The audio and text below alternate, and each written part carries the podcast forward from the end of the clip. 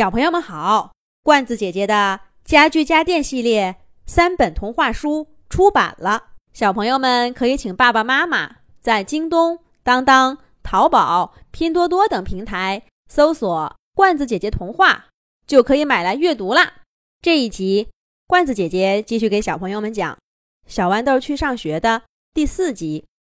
小豌豆不断加大力气，把豌豆炮弹一枚接着一枚的从豌豆炮筒打出去，砸在铁桶僵尸小铁的帽子上，咚咚咚，铁皮帽子一下比一下响。小豌豆的力气一下比一下大。小铁一开始轻轻松松地站着，两条腿都歪歪扭扭的，正眼儿也不瞧豌豆炮弹一下。只用耳朵听，炮弹快到了，他就挺起脑袋，往前一推，连脚步都不用挪一下，就化解了看似来势汹汹的攻击。这样的态度让小豌豆不禁恼怒，但他想到自己也没有使出多大力气，就决定先做出改变。渐渐的，小铁脸上似笑非笑的表情没了。不经意扬起的头也低下来，全神贯注的盯着小豌豆的炮筒。铁皮帽子上也多了些坑坑洼洼。小豌豆藏在炮筒后面，不动声色的喘着粗气。但是很快，他又得意的笑起来。这还差不多，我小豌豆的炮弹可没那么水，瞧瞧厉害吧，我的新朋友！嗖的一下，一枚新炮弹飞出炮筒。它比刚刚所有的炮弹飞得都高，转得都快，带起呼呼的风声。这是小豌豆使出浑身力气打出的一炮，他要展示真正的技术，让小铁望而却步。果然，小铁身躯一震，抬起头，眼神跟着炮弹缓缓拉近。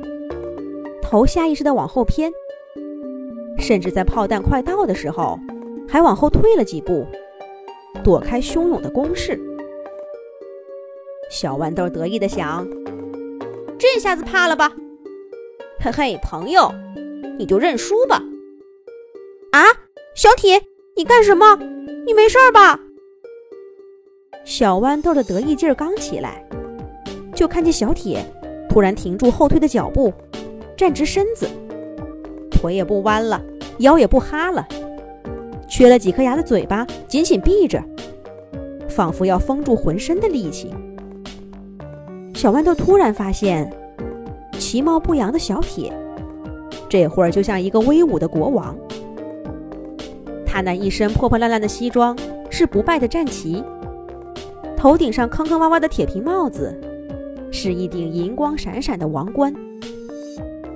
豌豆炮弹轰的一声，砸在王冠中央。那国王应声倒地，沉甸甸的王冠哗啦啦滚出好远去。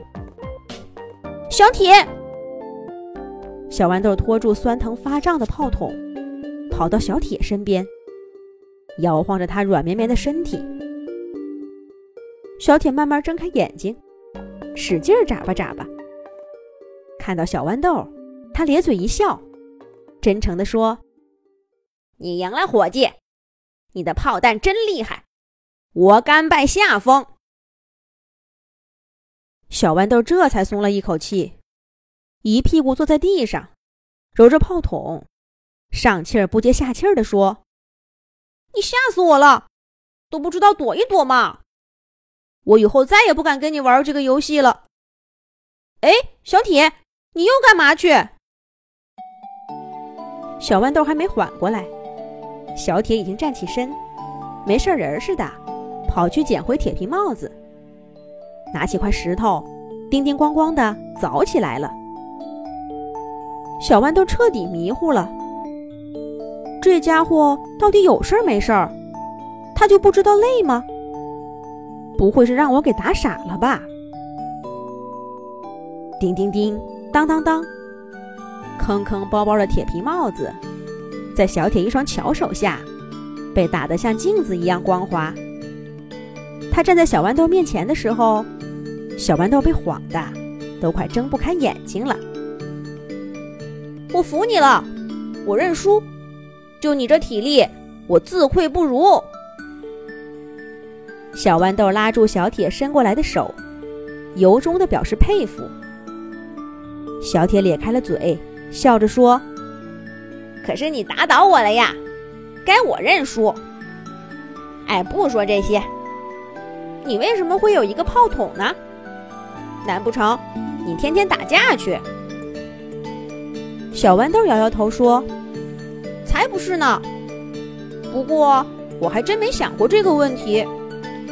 我从一出生就有这么个炮筒。我们植物村好多植物都有。你呢？干嘛戴个铁皮帽子？不沉吗？”小铁也摇了摇头，回答说：“我也不知道。